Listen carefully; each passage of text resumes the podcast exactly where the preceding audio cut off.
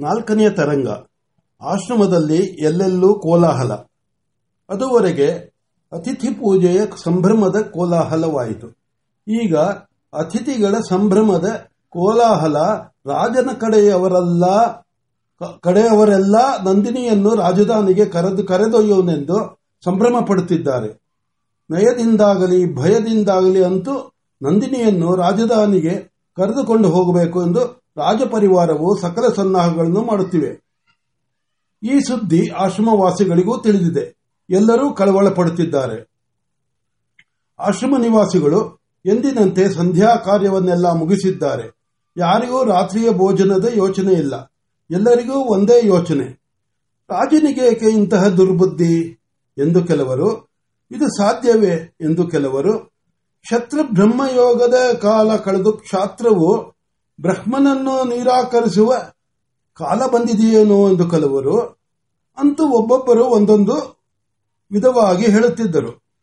ಅರುಂಧತಿ ದೇವಿಯು ಸಂಧ್ಯಾ ಹೋಮವನ್ನು ಮುಗಿಸಿಕೊಂಡು ಈಚೆ ಬಂದರು.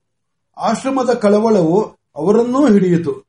ಅವರಿಗೆ ನಮ್ಮ ಸತ್ಕಾರದಿಂದ ತೃಪ್ತನಾಗಿರುವ ಅತಿಥಿಯು ನಮ್ಮ ಆಶ್ರಮದಲ್ಲಿ ಇಂತಹ ಅತ್ಯಾಚಾರವನ್ನು ನಡೆಸುವನೇ, ಆಶ್ರಮದ ಧೇನುವನ್ನು ಆಶಿಸಿದ್ದೇನೆ ಆಶ್ರಮದ ಬ್ರಹ್ಮಭೂಮಿಯಲ್ಲಿ ರಾಜನಿಗೆ ಅಧಿಕಾರ ಉಂಟೆ ಎಂದು ನಾನಾ ಪ್ರಶ್ನೆಗಳು, ಸಂದೇಹಗಳು, ಶಂಕೆಗಳು ಪರಂಪರೆಯಾಗಿ ಮನಸ್ಸಿಗೆ ಬಂದವು. ಅಂದು ಪತಿದೇವರು ಹೇಳಿದ ಮಾತು ನೆನಪಾಯಿತು. ಆಶ್ರಮದಲ್ಲಿ ರಕ್ತಪಾತವಾಗಬೇಕಾಗಿದೆ. ಆಗುತ್ತದೆ ಎಂದ ಮಾತು ಕಿವಿಯಲ್ಲಿ ಮತ್ತೊಮ್ಮೆ ಮೊಳಗಿತು. ಹಾಗಿದ್ದರೆ ನಡೆಯಬೇಕಾದದ್ದು ನಡೆಯಲೇಬೇಕು. ಆದರೂ ತಡೆಗಟ್ಟಬಾರದೇಕೆ? ನಾನು ಪ್ರಯತ್ನ ಪಟ್ಟರೆ ಎನ್ನಿಸಿತು ಮನಸ್ಸು ನಡುಗಿತು. ಸಣ್ಣ ಗಂಟೆಗಳ ಧ್ವನಿಯು ಎತ್ತಲೋ ಯೋಚನೆಯಲ್ಲಿ ಮುಳುಗಿದ ಮನಸ್ಸನ್ನು ಹೊರಕ್ಕೆ ಇಳಿಯಿತು ಅರುಂಧತಿ ದೇವಿಯು ತಿರುಗಿ ನೋಡಿದಳು, ನಂದಿನಿಯು ಬರುತ್ತಿದ್ದಾಳೆ. ಸಮೃದ್ಧಿಯು ಶಾಂತಿಯು ಮೂರ್ತಿಗೊಂಡಂತೆ ಸೌಭಾಗ್ಯ ಲಕ್ಷ್ಮಿಯ ಪ್ರತಿಬಿಂಬವಂತೆ ಬರುತ್ತಿದ್ದಾಳೆ. ಕರೆದಿದ್ದರೂ ಪೂರ್ಣವಾಗಿರುವ ಕೆಚ್ಚಲು ಹಾಗೆ ಹೀಗೆ ಹೊಯ್ದಾಡುತ್ತಾ, ಯಾರಿಗೆ ಏನು ಬೇಕು, ಯಾರಿಗೆ ಯಾವ ಬರಬೇಕು ಎಂದು ಹುಡುಕುತ್ತಿರುವಂತಿದೆ.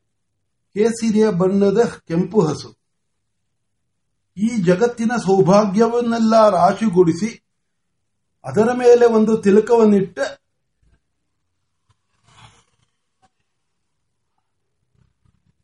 ಇಟ್ಟಂತೆ ಆಕೆಯ ಮುಖದಲ್ಲಿ ಒಂದು ಬೆಳ್ಳೆನೆಯ ತಿಲಕ. ಸೌಭಾಗ್ಯ ದೇವಿಯ ಮಂದಿರದ ಗೋಪುರದ ಮುಂದೆ ಇಟ್ಟಿರುವ ಶಿಖರಗಳಂತಿರುವ ಆ ಕೊಂಬುಗಳು. ಅರುಂಧತಿ ದೇವಿಗೆ ಆಕೆಯನ್ನು ನೋಡಿ ಅಪಾರವಾದ ಆನಂದವಾಯಿತು. ಚಿತ್ತದಲ್ಲಿದ್ದ ಯೋಚನೆಯೆಲ್ಲ ಒಂದು ಗಳಿಗೆ ಲೋಮಾಯವಾಯಿತು. ಮಾಯವಾಯಿತು ಮತ್ತೆ ಆಕೆಯು, ಆಶ್ರಮದಲ್ಲಿಯೇ ಇದ್ದು ಈ ಮಂಡಲವನ್ನೆಲ್ಲ ಪಾವನಗೊಳಿಸುವಳೋ ಇಲ್ಲವೋ ಎಂದು ಶಂಕೆಯೂ ಮೂಡಿತು. ಆ ಶಂಕೆಯಿಂದ ಉಂಟಾದ ವಿಷಾದವನ್ನು ಸಹಿಸಲಾರದೆ ಅದನ್ನು ದೂಡುವುದಕ್ಕೋ ಎಂಬಂತೆ ಆಕೆಯು ಓಡಿ ಹೋಗಿ ನಂದಿನಿಯನ್ನು ತಬ್ಬಿಕೊಂಡಳು. ಆ ಧೇನುವು ಆ ಉಪಚಾರವನ್ನು ಬಹು ಸಂತೋಷವಾಗಿ ಸ್ವೀಕರಿಸಿ ತಾನೂ ಅಷ್ಟೇ ಪ್ರೀತಿಯಿಂದ ಅರುಂಧತಿಯನ್ನು ಉಪಚರಿಸಿತು. ಅಮ್ಮ, ನೀನು ಹೊಟ್ಟು ಹೋಗುವಿಯಾ? ನಮ್ಮಲ್ಲಿ ಇರುವುದಿಲ್ಲವೇ ಎಂದು ಅರುಂಧತಿಯು ಕೇಳಿದಳು. ನಂದಿನಿಯು ತಲೆ ಅಲ್ಲಾಡಿಸಿ ಗಂಟೆಯ ಸದ್ದು ಸುಖವಾಗಿ ನುಡಿಯುತ್ತಿರಲು ಅಷ್ಟೇ ಮನೋಹರವಾದ ಮನುಷ್ಯ ವಾಕ್ಯನಿಂದ ನುಡಿದಳು. ದೇವಿ, ಗುರಿಗಳಿಗೂ ಅರಸನಿಗೂ ನಡೆದ ಸಂಭಾಷಣೆಯನ್ನೆಲ್ಲ ನಾನು ಬಲ್ಲೆ. ಕೌಶಿಕನು ರಾಜನೇ ಹೌದು. ಆತನಲ್ಲಿ ದಿವ್ಯಾಂಶ ಸಂಪನ್ನತೆಯೂ ಉಂಟು. ಆದರೆ ಕಾಮಧೇನುವಿನ ಮಗಳನ್ನು ತನ್ನ ಮನೆಯಲ್ಲಿಟ್ಟುಕೊಳ್ಳಬೇಕಾದರೆ ಎಷ್ಟು ಯೋಗ್ಯತೆ ಇರಬೇಕು? ಅಷ್ಟು ಯೋಗ್ಯತೆ ಮಾತ್ರ ಇನ್ನೂ ಬಂದಿಲ್ಲ. ಇದನ್ನು ಅವನು ಇಂದು ಮನಗಾಣುವನು. ತಾಯಿ, ಇಂದು ಈ ಪುಣ್ಯಾಶ್ರಮ ಭೂಮಿಯನ್ನು ರಕ್ತಪಾನವನ್ನು ಬಯಸಿದೆ. ನಂದಿನಿ, ನನಗೆ ರಕ್ತಪಾನವು ಬೇಕು. ಮಾಡಿಸು ಎನ್ನುತ್ತಿರುವಳು. ಆಗಬೇಕಾಗಿದೆ, ಆಗುವುದು. ಆದರೆ ತಾಯಿ, ನನ್ನ ಮೇಲೆ ಭಯ ಬಲಪ್ರಯೋಗವಾಗುವವರೆಗೂ ನಾನು ಏನೂ ಮಾಡುವಂತಿಲ್ಲ. ಈ ಆಶ್ರಮದ ಪುಣ್ಯ ಭೂಮಿಯಲ್ಲಿ ನನ್ನ ಮೇಲೆ ಬಲಪ್ರಯೋಗ ಮಾಡುವುದು ಕೌಶಿಕನಿಗೆ ಸರ್ವಥಾ ತಕ್ಕುದಲ್ಲ. ಆದರೂ ಆಗಲೇಬೇಕು, ಅದು ಅನಿವಾರ್ಯ. ತಾಯಿ, ಅಂತಹ ದುಷ್ಕಾಲದಲ್ಲಿ ನಾನು ಆತ್ಮರಕ್ಷಣೆಯನ್ನು ಮಾಡಿಕೊಳ್ಳಬಹುದು ಅಲ್ಲವೇ? ಎಂದಳು.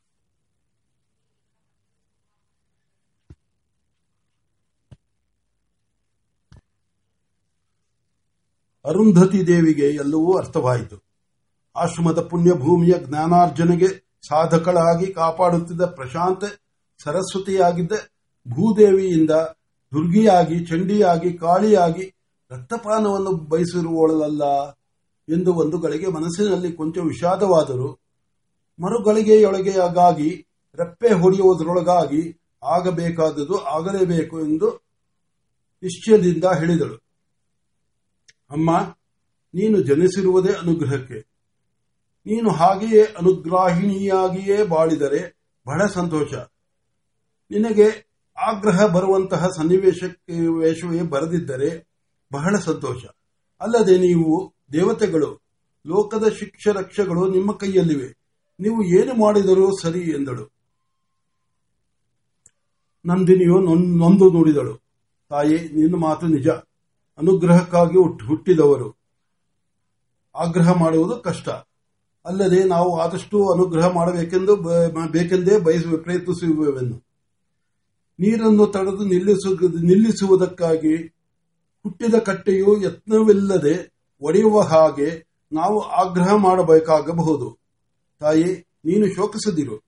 ಅಂತಹ ದುಷ್ಕಾಲ ಬಂದರೆ ಆಗ ನನ್ನನ್ನು ನಾನು ರಕ್ಷಿಸಿಕೊಳ್ಳುವೆನು. ಏನಾದರೂ ನೀವು ಮಾತ್ರ ನನ್ನನ್ನು ಬಿಡಬೇಡಿ. ನೀವು ನನ್ನ ತಾಯಿ ತಂದೆಗಳು, ನಾನು ಮಗಳು ಎಂದಳು. ಅರುಂಧತಿ ದೇವಿಗೆ ಕಣ್ಣೀರು ಬಂತು. ನಿನ್ನಿಂದ ನಮ್ಮ ಆಶ್ರಮ ಅಮ್ಮ ಎಂದಳು. ಗಂಟಲು ಕಟ್ಟಿ ಮುಂದಿನ ಮಾತು ಹೊರಡಲಿಲ್ಲ. ನಂದಿನಿಯು ತಾಯಿಯನ್ನು ನೆಕ್ಕುವ ಕರುವಿನಂತೆ ಆಕೆಯನ್ನು ನೆಕ್ಕಿದಳು.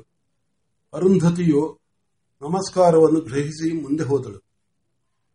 ಆಕೆಯು ಹೊರಟು ಹೋದ ಕೊಂಚ ಹೊತ್ತು ಈಕೆಯು ಮಂಕಾಗಿ ಕುಳಿತಿದ್ದು. ವೃದ್ಧ ಶಿಷ್ಯನನ್ನು ಕರೆದು, ಅಯ್ಯ, ಆಶ್ರಮವಾಸಿಗಳೆಲ್ಲರಿಗೂ ಹೇಳು. ಹೊರಗಿನಿಂದ ಬಂದವರು ಏನಾದರೂ ದುಷ್ಕರ್ಮವನ್ನು ಆಚರಿಸಿದರೂ ನಿಮ್ಮಲ್ಲಿ ಯಾರೂ ವಿಹ್ವಲರಾಗಬಾರದು.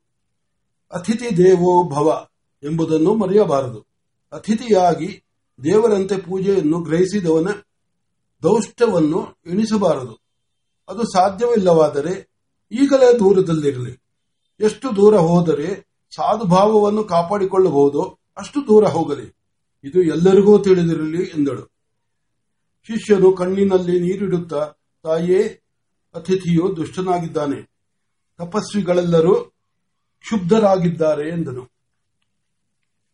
ಅರುಂಧತಿ ಎಲ್ಲ, ಅರುಂಧತಿ ದೇವಿಯು ಆದದು ಓದುವುದಕ್ಕೆಲ್ಲ ಕ್ಷುಬ್ಧರಾಗುವ ಹಾಗಿದ್ದರೆ ಆಶ್ರಮಕ್ಕೆ ಬರಬೇಕು? ಆಶ್ರಮದಲ್ಲಿ ಇರುವವರಿಗಾದರೂ ಆಶ್ರಮದ ಧರ್ಮವನ್ನು ಪಾಲಿಸಬೇಕು ಅಲ್ಲವೇ ಎಂದಳು ನಕ್ಕಳು ವೃದ್ಧ ಶಿಷ್ಯನು ಮರುಮಾತನಾಡಲಿಲ್ಲ ನಮಸ್ಕಾರ ಮಾಡಿ ಅಪ್ಪನೆಯನ್ನು ನೆರವೇರಿಸಲು ಹೊರಟು ಹೋದನು.